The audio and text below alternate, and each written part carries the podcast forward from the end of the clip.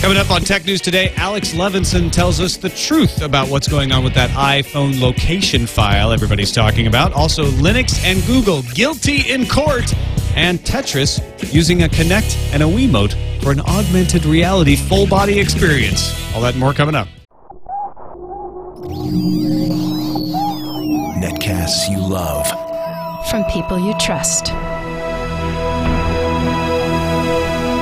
This is Twit. Bandwidth for Tech News Today is provided by CacheFly at C-A-C-H-E-F-L-Y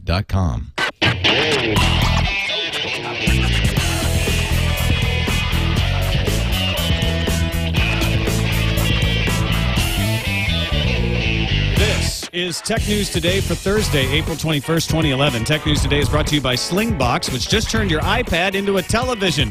Slingbox introduces their new iPad app, so now you can watch your home TV on your iPad anywhere you take it. Check it out at Best Buy or slingbox.com slash twit. Welcome to Tech News Today. I'm Tom Merritt. I'm Iyaz Akhtar. And I'm Jason Howell. We still have Sarah Lane in the uh, in the script. I should have read that. Shouldn't should have just, yeah. I'm like, it threw me off. Okay, I'm Sarah Plus, you're not Sarah. Sarah's on vacation. She's out in Hawaii having a good time, chair. watching her boyfriend sleep and drinking mai tais, and that's what's said on her Twitter anyway. Uh, but we're happy uh, to have with us today Sascha Segan, lead analyst for mobile at PCMag.com. Welcome, Sascha. Wait a minute, I didn't know I was replacing Sarah Lane. Wait a minute here. Well, no, Iyaz is replacing Sarah Lane. You're you're you're off the hook. You're good. Okay, You're replacing me. So Yeah, much easier that's something shoes. I to- think I can handle. Now, you, yeah, we were talking before the show. You guys were briefly coworkers. yeah, we worked together at PC Mag for a while. Sascha is a walking like encyclopedia when it comes to all things mobile and in general is an expert. Uh, I asked, Yes? define a little while.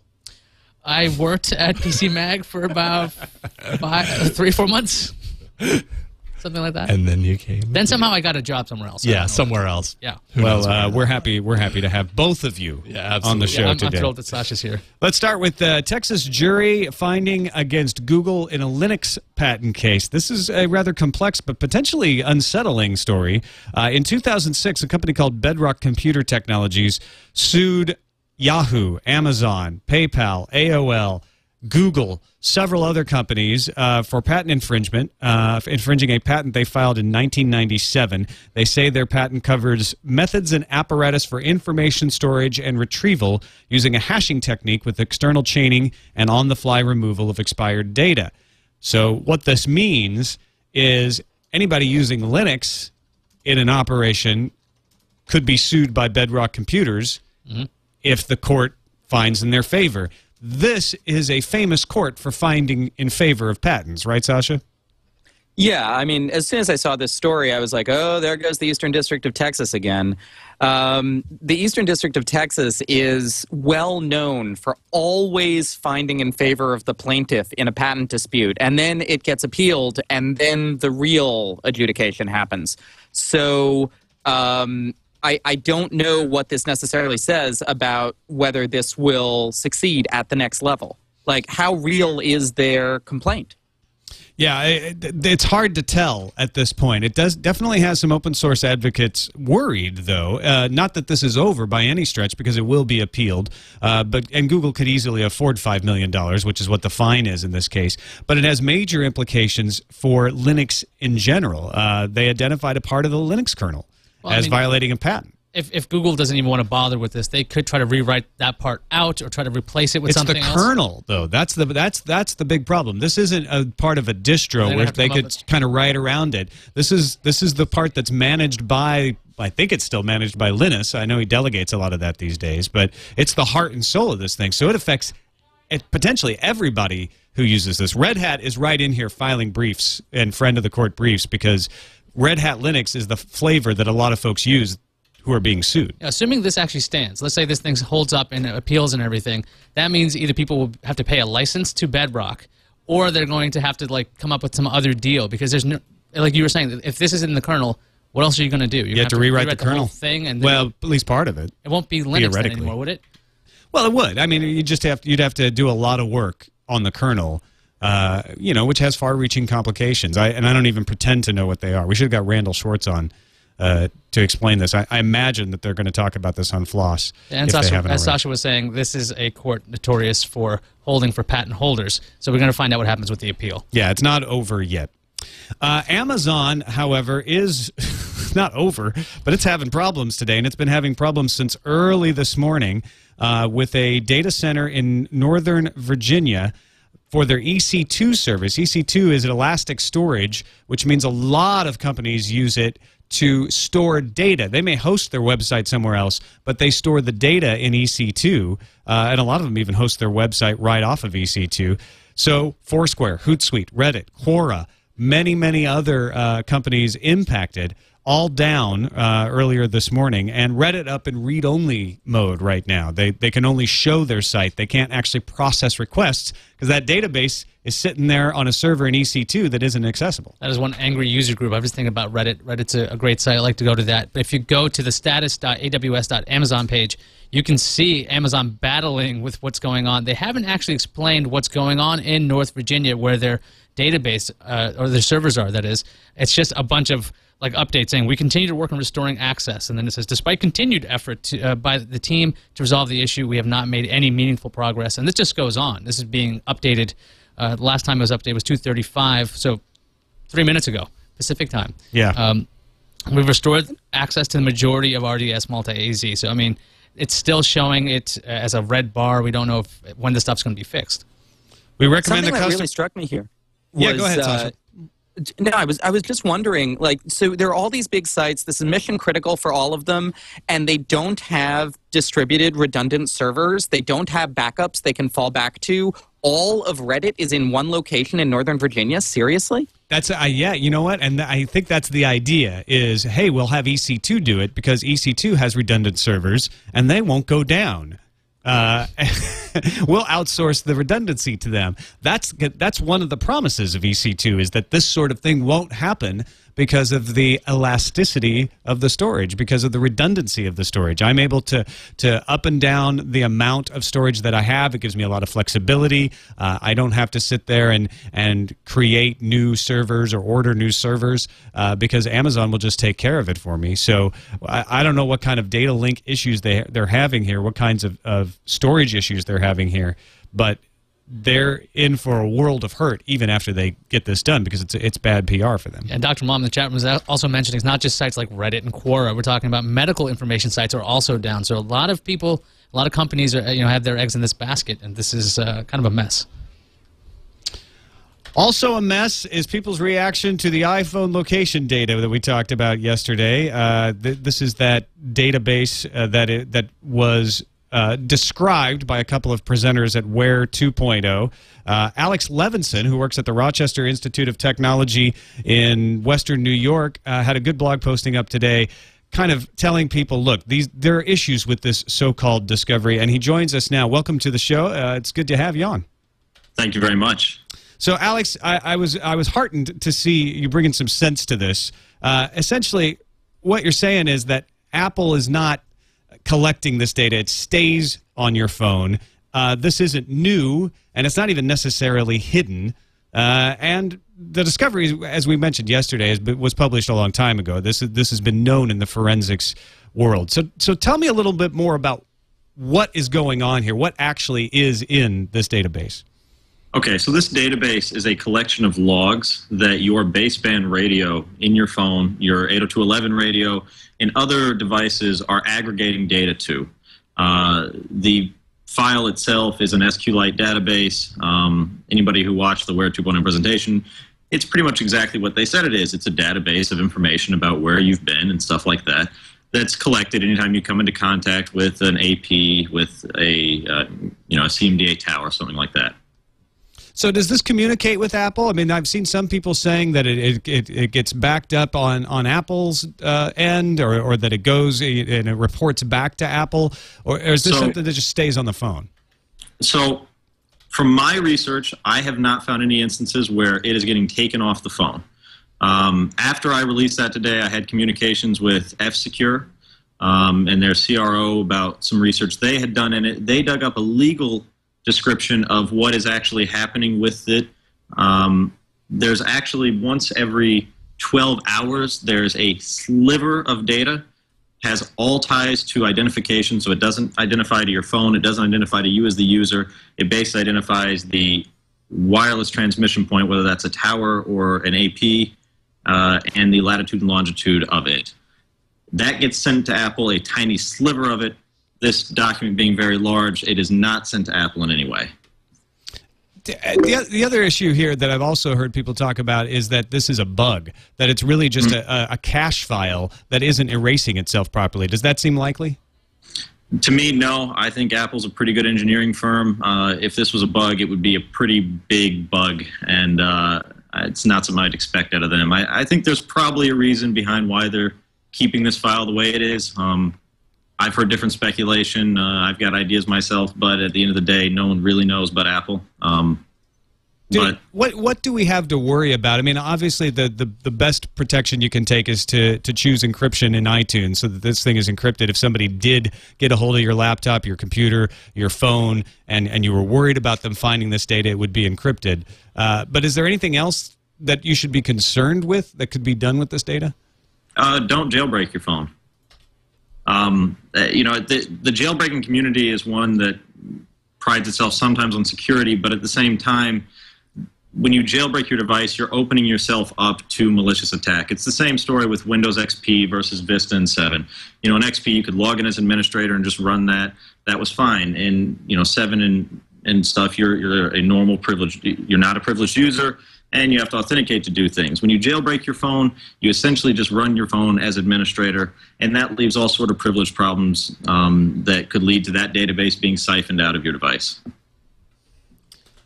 All right. Any other questions, uh, Sascha or Iyaz, that you have before we let uh, Alex go? No, I think that was great. Uh, just one minor quibble on your post. Uh, you talked about the electronic devices tracking in California law. I, I, took a look at that. I think that is only attached to vehicles. Other than that, it's a great post. I think everyone should check it out and see that well maybe you shouldn't jailbreak your phone one. And two this isn't as big a deal as as people think right now I actually looked at the data in my phone uh, from uh, some of the periods last summer, and one of the things that surprised me was how wildly wrong some of these location points are. Uh, like it had me doing a, it, it, had me basically doing a road trip 50 miles away from where I was at one particular time, and I'm just wondering, uh, Alex, if you know, why would the data points be so inaccurate? The speculation there is that the uh, it's not actually pointing where you are, but to where the tower or the transmission point is actually located. It's trying to identify where that transmission point is. Does that make sense? What would be the what would be the usefulness of, of that kind of data separate from tracking actual GPS location data? Well, my theory of it is is you know battery use is, is a big thing on these devices. Um, it's a lot of battery power to power all the radios in it. And when you're sitting there having background services, remember this came out with mm-hmm. iOS 4 when background location services came on. Um, that means it's trying to use radios all the time if you were to say that radios were the main mechanism for GPS. Now, if it started to cache all this data, it might make sense to say that, okay, maybe Apple is not using the radios all the time. They're using a few radios sporadically getting data about where it might be at, and then trying to correlate that against previous data it had stored in that database. Uh, that would take a lot less battery power to process that on the CPU than to sit there with a bunch of radios all the time and try and do a constant GPS. And that does make, I mean, that would make sense. We don't know that for sure, right. as you say, but the, the, the, there's been a lot of other speculation in other arenas about the iPhone's battery life being tied to that kind of management, knowing when to turn that radio on and off. Alex, exactly. I really appreciate you taking the time. Uh, any anything else you want to throw in before we let you go? Um, no, no, I'm glad to be here. Thank you for having me, guys. Alex Levinson, student at RIT and CTO lead engineer of Katana Forensics. Uh, thanks again for being on Tech News today. Thank you. Take care. All right, let's take a, uh, quick break. When we come back, we'll talk about how Apple might be beating Google on cloud music. Uh, but first, I want to thank our sponsor, Slingbox, for helping to bring tech news today to you. Uh, Slingbox introduces their new iPad app. We got it running right now. I'm keeping an eye on General Hospital while I do the show. This is this is the uh, this is actually Colin's iPad uh, and his home. I, I, I left my iPad ho- at home on the day of the Slingbox ad. How awful am I? But, this have iPads. this is uh, this is coming from his home television, streaming over the internet right to the iPad. Good resolution. I can uh, I can change the channel. I can uh, bop around. Uh, I can watch my home TV. Anything I get. I can watch my DVR recorded programs, any subscription channels I subscribe to, anything at all on my iPad, on my iPhone, even on my BlackBerry. You can find Slingbox or see a demo at Best Buy. Check it out at slingbox.com slash twit. Slingbox in your home TV, now appearing on iPads everywhere. So Reuters came out with a story just uh, before we came down here saying that Apple has reached a uh, or completed work on an online music storage service and is set to launch it ahead of Google. Uh, whose own music efforts we've talked about being stalled. Uh, the, it looks like the talks between Google and the record industry is breaking down. Apple's plan would allow iTunes customers to store their songs on a remote service and then a remote server and then access them wherever they have an internet connection. Does this sound familiar? Sounds interesting, except there's one problem, isn't there? What's the problem? I, I- it seems that Apple doesn't have any new licenses to actually stream music over the cloud. Well, that that is later on in the story. Uh, it does say that Apple has yet to sign any new licenses for the service, and major Yeah. music labels are hoping to secure deals before the service is launched. So let's well, get that's this the thing. Apple has had this. Apple has had this basic technology for a year now since they bought Lala. Uh, what we're talking about is the Lala technology. Now, presumably, Apple has finished integrating it into Mobile Me, but as anyone who knows about Spotify will tell you, the big challenge with, with cloud music is signing those label licenses. It's not the technology. Although Apple could be looking at what Amazon's doing and saying, "Hey, they just started allowing people to put music in the cloud and slapped a player on it. Maybe we should do that too." They put it together with Mobile Me, a little cloud storage, and put your own apps up. uh, Not your apps, your actual music up there. Maybe it just seems like it's it seems like a technological problem keeping all that storage. I mean, I thought Amazon would have this problem, and I'm sure Apple will have the problem. But the fact that this this story makes me kind of laugh. I mean, they're ahead of Google, yeah, because Google's having like a terrible a terrible time negotiating. What were the words we used to describe it? The talks were going backwards. I mean, the, the mu- music industry was really ticked off at Google about this. So I mean, Apple should be able to do this. They have a lot of you know might when it comes to you know strong arming, strong arming when it comes to the music industry. But uh, maybe the industry just doesn't want to play ball. Do you, re- Sascha? Do you think that that Apple just has enough chutzpah to go ahead and, and push something, or, or do you think do you think they need to wait and play nice with the labels? I think Apple wants to push the labels forward, but I think if they push too hard, they're just going to end up wrapped up in lawsuits. Uh, the RIAA loves to sue, the labels love to sue. Is that a fight that Apple necessarily wants to take on? I don't think they necessarily do. Um, I mean, the the big issue here is that it feels like the labels have not decided how much money they want or in what context they want it uh, for these streaming and, and cloud concepts. And until that happens, none of it's ever going to happen here. Yeah, I, I'm skeptical about this idea, but Reuters isn't going to report a story unless they have sources that they believe in. So trying to you know divine like what's the reality lying behind the rumor. Uh, I, th- I think Sascha nailed it, which is they finally figured out, they finally finished integrating La La into Mobile Me, and it's ready to go. But I, I think that's far from saying they're ready to pull the trigger on. Yeah, that and the music industry actually has a lot more competition out there. They can be like, yeah, maybe we will deal with Amazon, maybe we will deal with Google, because it used to be that iTunes was like the first legal mainstream way to get music, and now there's a lot of competition. So now they actually have more power. I mean, we've seen changes in the iTunes store, like variable pricing. Remember how long that took for the music industry to get that in? But they got it in eventually. So I mean, maybe they just have a lot more uh, leverage this time. Another piece of speculation taken the blogs by Storm Pete Rojas over at Gadget, uh, GDGT.com, uh, put a posting up today saying it's an open secret Amazon is working on an Android tablet. And I think he means we've all been speculating on this for a while, saying, hey, it's likely, there's lots of sources, lots of leaks. Or he knows Uh, something. but he he's more certain. In fact, he says he's 99% certain that Samsung is Amazon's partner on this.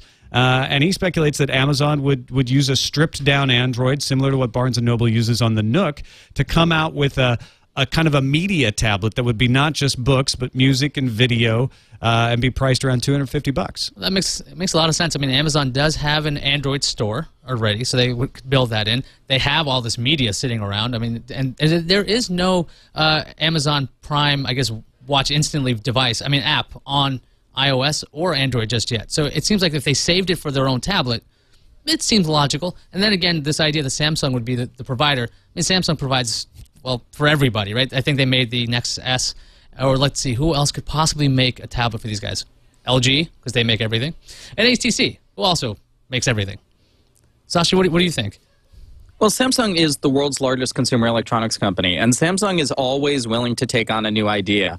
Uh, one of the things I like that, and that entertains me about Samsung is if uh, you talk to Samsung people and they have five different ideas, well, they just make all of them and they see which one works. So um, I can I can absolutely see them developing this tablet for Amazon, and obviously Amazon has to go in this direction uh, because, as you guys say, they have a lot of media properties that they'd like to bring together, and also probably most importantly, Barnes and Noble already went in that direction, and Amazon doesn't want to get left behind. They don't want the world moving to Nook Color and them getting stuck uh, talking about how awesome the Kindle's battery life is. Yeah, I, I think a, a Kindle Color uh, that that threw in the fact that Amazon could almost do a Chrome OS situation where you log in and you have an ecosystem. With Chrome OS, the idea is you have your Gmail and your productivity and your documents, but Amazon could say, look, you log in on our tablet and you've got your media world there. You've got videos. You've got, if you're an Amazon Prime member, streaming videos, or you can, or you can use our on-demand stuff. You can buy music. You can, you can access books. Like we've, we've got your, your world of entertainment right here on a tablet. It's I, I, think you're right, Sascha. I think it's very similar to what Barnes and Noble has done, but they've got a lot of lot more oomph behind it to make it compelling. And and it's one of those things where people did tablets for years and years and years till Apple came along and said, "Yeah, but this is the way we're going to do it." I could I could see Amazon possibly pulling that off to a much lesser magnitude, but saying, "Hey, we're gonna we're gonna dominate the cheap end of the market. Let Apple have the top end, uh, and and we'll we'll cannibalize the bottom end because we're almost there with the Kindle anyway." Yeah, they also have the Kindle DX, which is kind of that oddball large form e-ink uh, uh, reader. So for that thing to get bumped for a colored tablet doesn't seem that strange, or for a tablet that's in between that price point, because I think it's still around 389. It's pretty expensive to get that large for the DX. The D- yeah. yeah, the DX. So it seems like it would look cheaper comparatively, and it's a good price point if they could get it to 250. And you know they they're willing to cut prices. We've seen what they did with the Kindle going further. Well, yeah, and 250 down. would be uh, above the price of your your average Kindle, which is you know, down around 170. Or if it's ad supported like the other Kindle, they could drop some. Prices. It could be 240. 214.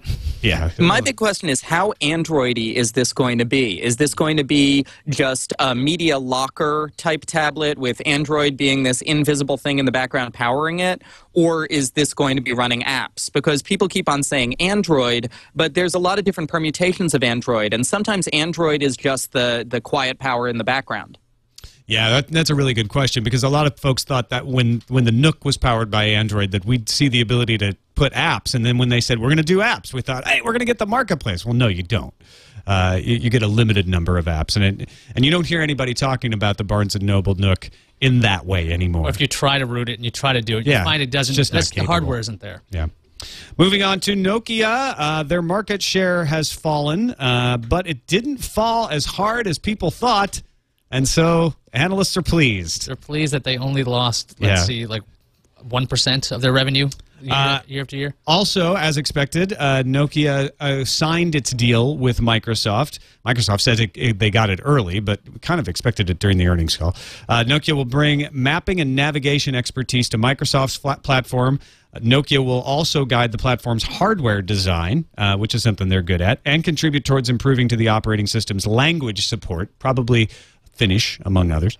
Microsoft, in turn, is going to give Nokia devices with uh, Nokia devices Bing-powered search and access to Redmond's productivity, advertising, gaming, and social media services. In fact, one article I read suspected that uh, Office for Symbian, which has been held up and thought dead, might actually be a reality, even though they're killing Symbian, because Symbian's still got a couple of years left. And, St- and Elop, the uh, president of Nokia, does have a kind of ties to Microsoft Office since I think he was head of their division for a couple of years.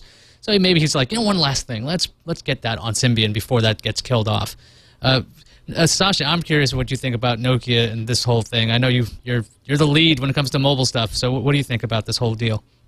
Well, the, the the Symbian situation and the whole Nokia situation is so delicate right now because uh, they need to prevent their business from completely dropping out from under them, and yet they've said publicly that they are planning to abandon Symbian. So what happens here? And as you said, they need to find some way to keep selling Symbian phones, even though everyone knows Symbian is dying. Well, Microsoft Office for Symbian, various Microsoft apps for Symbian might be one way to do that. Absolutely, um, but it is true that you know their focus is shifting to Windows Phone. One of the things I'm most curious about is in what way Nokia is going to be allowed to differentiate.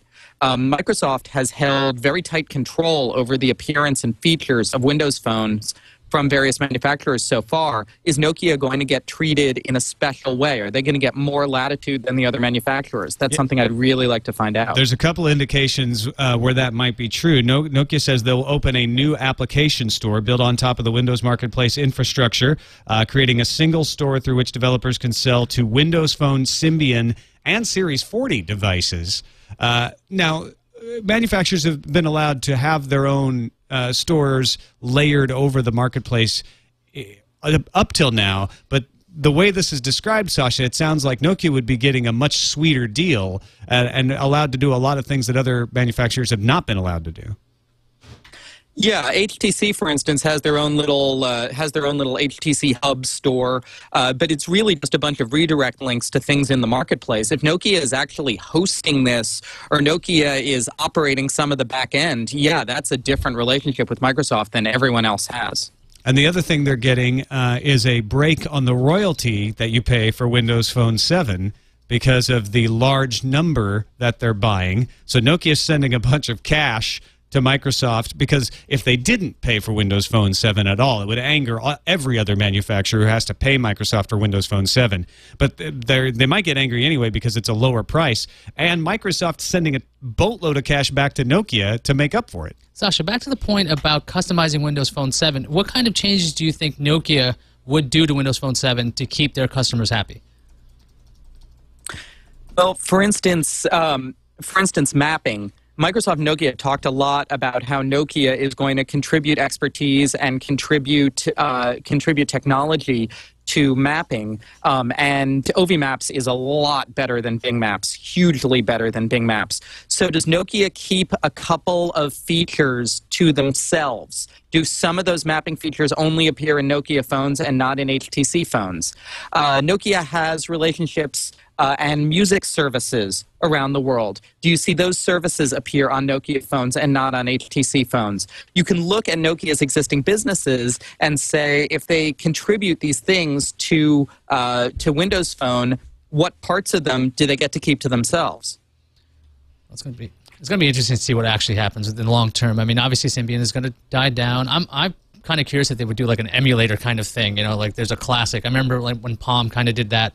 They had support for their old old applications when they would change OSs. So I wonder if that's what's going to happen with these two. Side note to this: uh, Apple is now the world's largest handset vendor by revenue, uh, passing Nokia thanks to the iPhone. But we've got a few more numbers about the iPhone coming up. But uh, uh, Nokia is also forecasting that it's only going to get worse from here, at least for a quarter or so. That they're in the they're in a rebuilding year.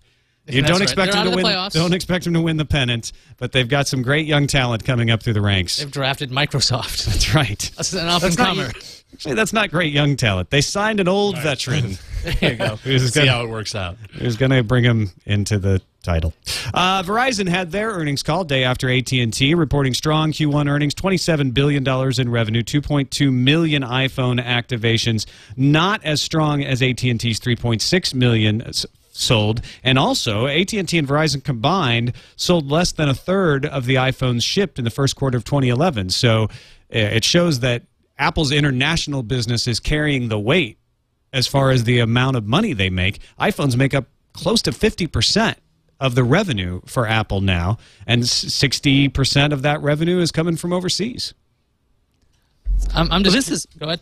this has always been Apple's strategy. Apple has always uh, Ap- Apple has always intended this to be a global product. The U.S. wireless market is such a pain to deal with. No OEM, no phone manufacturer likes to deal with the U.S. wireless market. Uh, it's so much more. It's so much easier to make money in the rest of the world. Yeah, but that's because we have done so much to preserve innovation and competition here. Is that Right? What, is that what we do here? Wait, why is it so much easier to make money in the rest of the world then? Because the telcos always tell me that.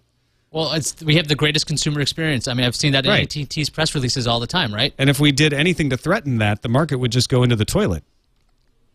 Verizon CFO Fran Shammo uh, during an earnings call said the uh, fluctuation, uh, I believe, will come when in, in sales of the iPhone will come when a new device from Apple is launched. He thinks Verizon will be on top then, uh, and indicated that the next iPhone hitting the market would be a global device. Just casually mentions that. Yeah. Right. It's a great idea. well, that's also going to be a global device. yeah. While we're at it, let's which keep- which makes sense. I mean, why would Apple Apple want to continue to make two different versions? They could have made this CDMA phone a world phone, couldn't they, Sascha? Uh, they could have, but could they have with the size and shape and heat and power consumption they wanted? That's pretty much. It sounds like that's where where it fell down. They couldn't find the chipset that provided the right size and heat and power consumption that was global. Now, and I've- and I've heard that there's a Qualcomm chipset that they're rumored to be using that might have solved some of those issues now. There's always a new generation of those Qualcomm global chipsets coming, and it may be that the most recent generation is a little smaller and a little cooler and finally fits into whatever form factor it is that uh, Apple wants. Now, Well- I'm wondering, are they going to spank Verizon for this if, if Verizon actually leaked something? It wouldn't be the first time Verizon said something like this uh, and and got away with it. I, I think Apple wants them enough as a partner that they're at least not going to spank them publicly. Well, I don't what know. we got. We, we have Sony saying, the head of Sony saying, "Oh yeah, we're providing their cameras, eight megapixels." Oh, we weren't supposed to say that. Yeah. And then there's the Verizon CFO saying, "Oh, no, somebody at Verizon saying, "Oh yeah, we're gonna they're gonna have a world phone." It's like these leaks from the top. I expect no spanking in public, but what goes on in private between two consenting public companies? in a boardroom with a very angry person in a turtleneck. Yeah, that's that's something Stuff of legend, we'll, we'll never find out. On to the news fuse.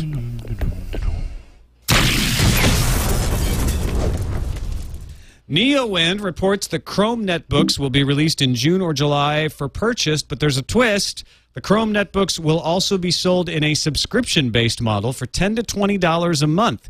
You'd even get hardware refreshes as they are released with a subscription. That's kind of cool. Every notebook's your notbook. So just Uh. Microsoft's been wanting to do this forever. Yeah, I think there's supposed to be cloud stuff in Windows 8. Uh, AT&T is moving forward with its purchase of T-Mobile by filing its paperwork with the FCC. This is just step one in the process for the merger, as the deal has to pass a lot of FCC regulations. If you've been living under a rock for some reason, because it's cozy, AT&T is paying $39 billion to acquire T-Mobile, and Sprint, by the way, is working to block the deal because this is obviously a bad thing for them.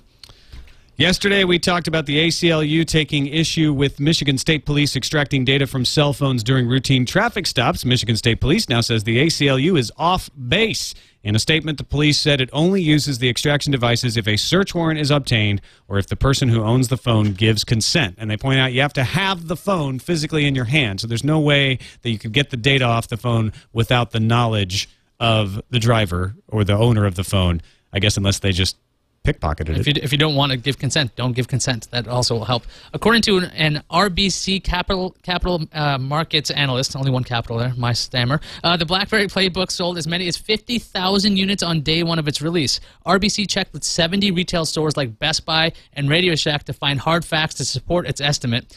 Due to these strong numbers, RBC expects RIM to ship half a million Playbooks by the end of May. I'm sure RIM hopes the same thing. We don't know if this will make service cheaper, but Gamefly received a favorable ruling from the U.S. Postal Commission that might save the company $730,000 a month in mailing costs. Essentially, the commission ruled Gamefly should receive the same deal Netflix gets if they play by the same rules, as far as having an easy to see envelope and that type of thing. The rules will apply to anyone who wants to send DVDs by mail. Sounds good. There is no online business too successful to prevent Google from attempting to imitate it. Google's coupon service offers is live starting in Portland, Oregon. You also have the ability to subscribe to deals in areas within New York City, Oakland, and San Francisco. The sign up is live, but the service is launching soon. So figure out what that means. Citizens of, of Portland can participate in the beta and get 50% off places they allegedly love.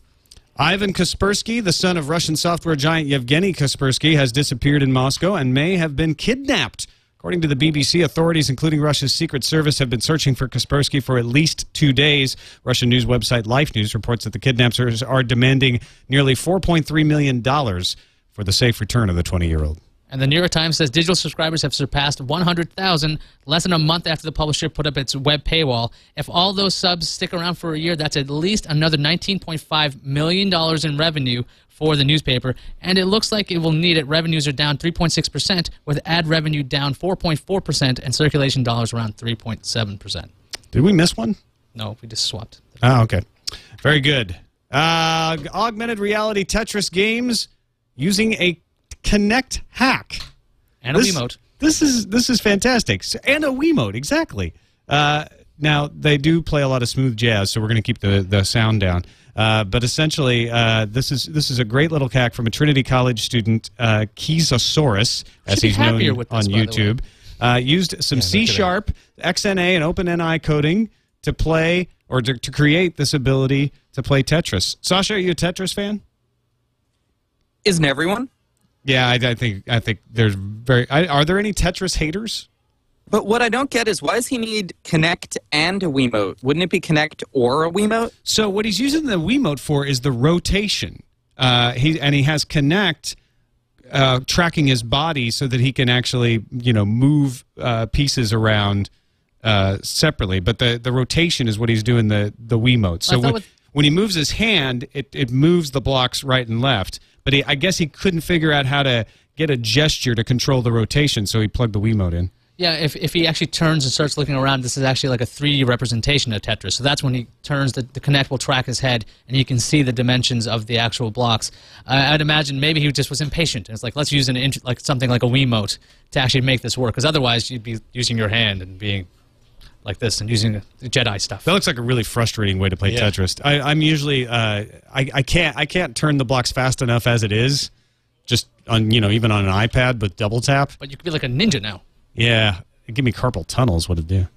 Could be two-handed Tetris. All right, let's move on to the calendar. The Verizon Fascinate. You guys are finally get the users of this phone will finally get Froyo today. Uh, tomorrow, April 22nd, is Earth Day. Citizens of other planets are advised to stay indoors during this shameless display of planetary uh, planetism. Yeah. Also, we have Sunday every week, so one Earth Day a year. We have Moon Day on Monday too. That's right. And we talk about Saturn. yeah, Jeez, on three planets, three planetary bodies. Oh. Earth Day only gets one a year. Come on. Every day should be Earth Day. But that'd be confusing on the calendar. Asus Eee Pad Transformer, the laptop, not the alien robot, hits the United States in April 26th uh, for $399. The Droid Charge on Verizon LTE goes on sale April 28th. Google AdWords is saying the HTC Sensation 4G is launching on June 8th in, on T-Mobile. And a report saying that the next version of Xbox and the next version of PlayStation will be launching in 2014, which is irrelevant because we'll all be dead by 2012. That's right. But I, you know, I think that's it's, it's interesting that these sources. eh, This is a rumor, obviously, but these sources saying, "Yeah, we're not going to get a new Xbox or PlayStation uh, for a while. They're going to stick with it." I, I think they both feel they've refreshed it with motion control, Move in Sony's instance, Kinect in Microsoft's uh, case. But Nintendo's coming out with a new Wii. That that sounds fairly for sure that we'll we'll see at least an announcement at E3, and. A lot of folks don't think that they can compete, even though these other lines haven't been refreshed. Well, the Wii, the Wii Two, whatever they're going to end up calling it, this thing will it's going to be using cheaper technology theoretically. Because if they're using the same stuff the PS3 and Xbox was using, I mean, they they had that five or six years. I don't know even how long it's been out. This stuff is obviously substantially cheaper now, so it'll finally be able to compete with this for a while. I mean, we're talking what three years before we see a refresh because Sony and Microsoft are just hanging on to this. They, and the other thing is these games aren't even living up to the full potential of the devices yet. The best games are usually the last games that come out for those consoles. Like the last PS2 games looked amazing. First PS3 games, games not so hot. The other interesting thing in the calendar there was the first thing you mentioned, Ver- Verizon Fascinate finally getting uh, Froyo update. I, well, we've got you here, Sascha. I'd like to get your opinion on the whole Android fragmentation issue. Uh, why is it that we can't get all Android phones updated at the same time when when Apple can can control when their phones get updated? Well, there, there's a there's a string of reasons why the Android phones aren't getting updated, and it's this compli- this com- combination of complicated factors. Number one, Google does not give the manufacturers the new code at the same time. Google plays favorites. Some manufacturers get it earlier. Then the manufacturers have to often put their own overlays or software over the uh, base Android. And then the carriers are also interfering and testing and doing various things and often inserting their own applications into the devices. So you have so many cooks in the mix that, um, and I guess it also just comes down to for a lot of these guys, updates aren't a priority. Uh, the manufacturers and the carriers for quite a while have just treated updates as this annoying thing that kind of has to be done but is less fun than selling a new phone.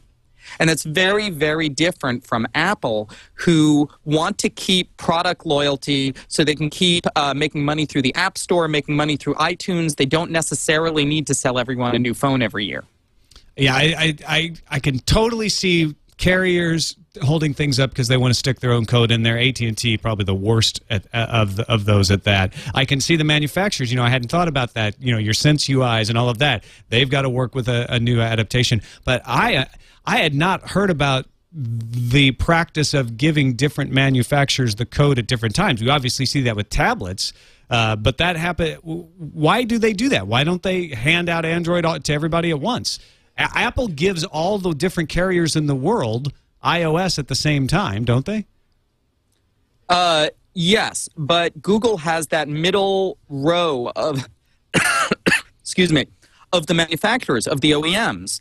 And so what Google typically does is they anoint a particular manufacturer to do the perfect first Android phone. Right. Like the Motorola Droid was for 2.0, and like the Nexus S was for 2.3. And so Motorola or Samsung got the code early, and everyone else had to wait.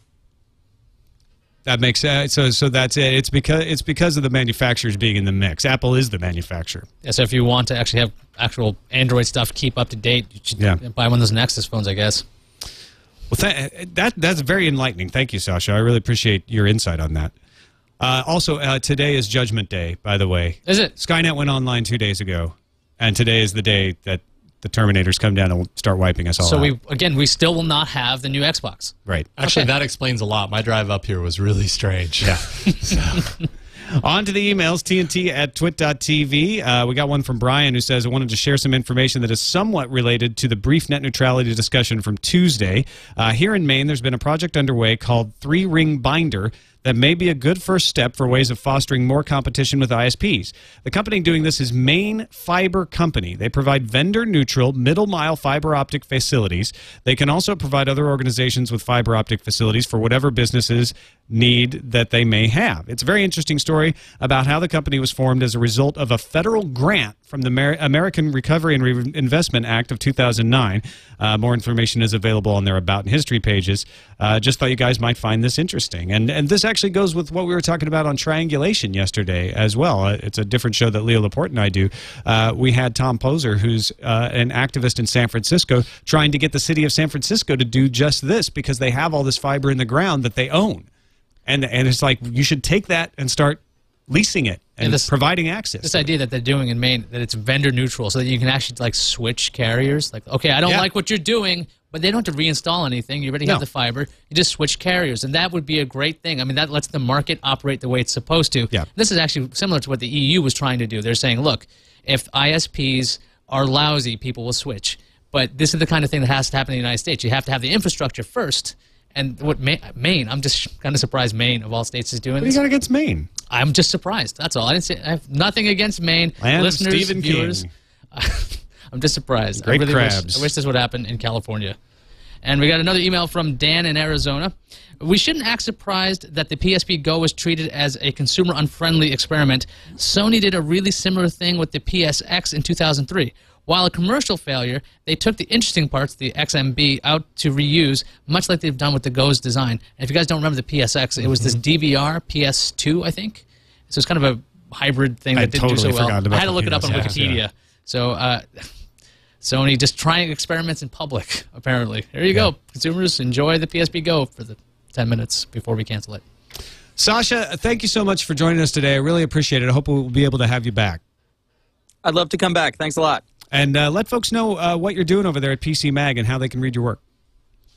Well, we've uh, we're always covering all the hot smartphones and all the hot mobile news at PCMag.com. If you go down to PCMag.com, uh, you can generally click on uh, the most recent column I wrote on our homepage. Click through to everything I'm writing about mobile, And uh, always look on PCMag.com uh, for what we think of the latest phones.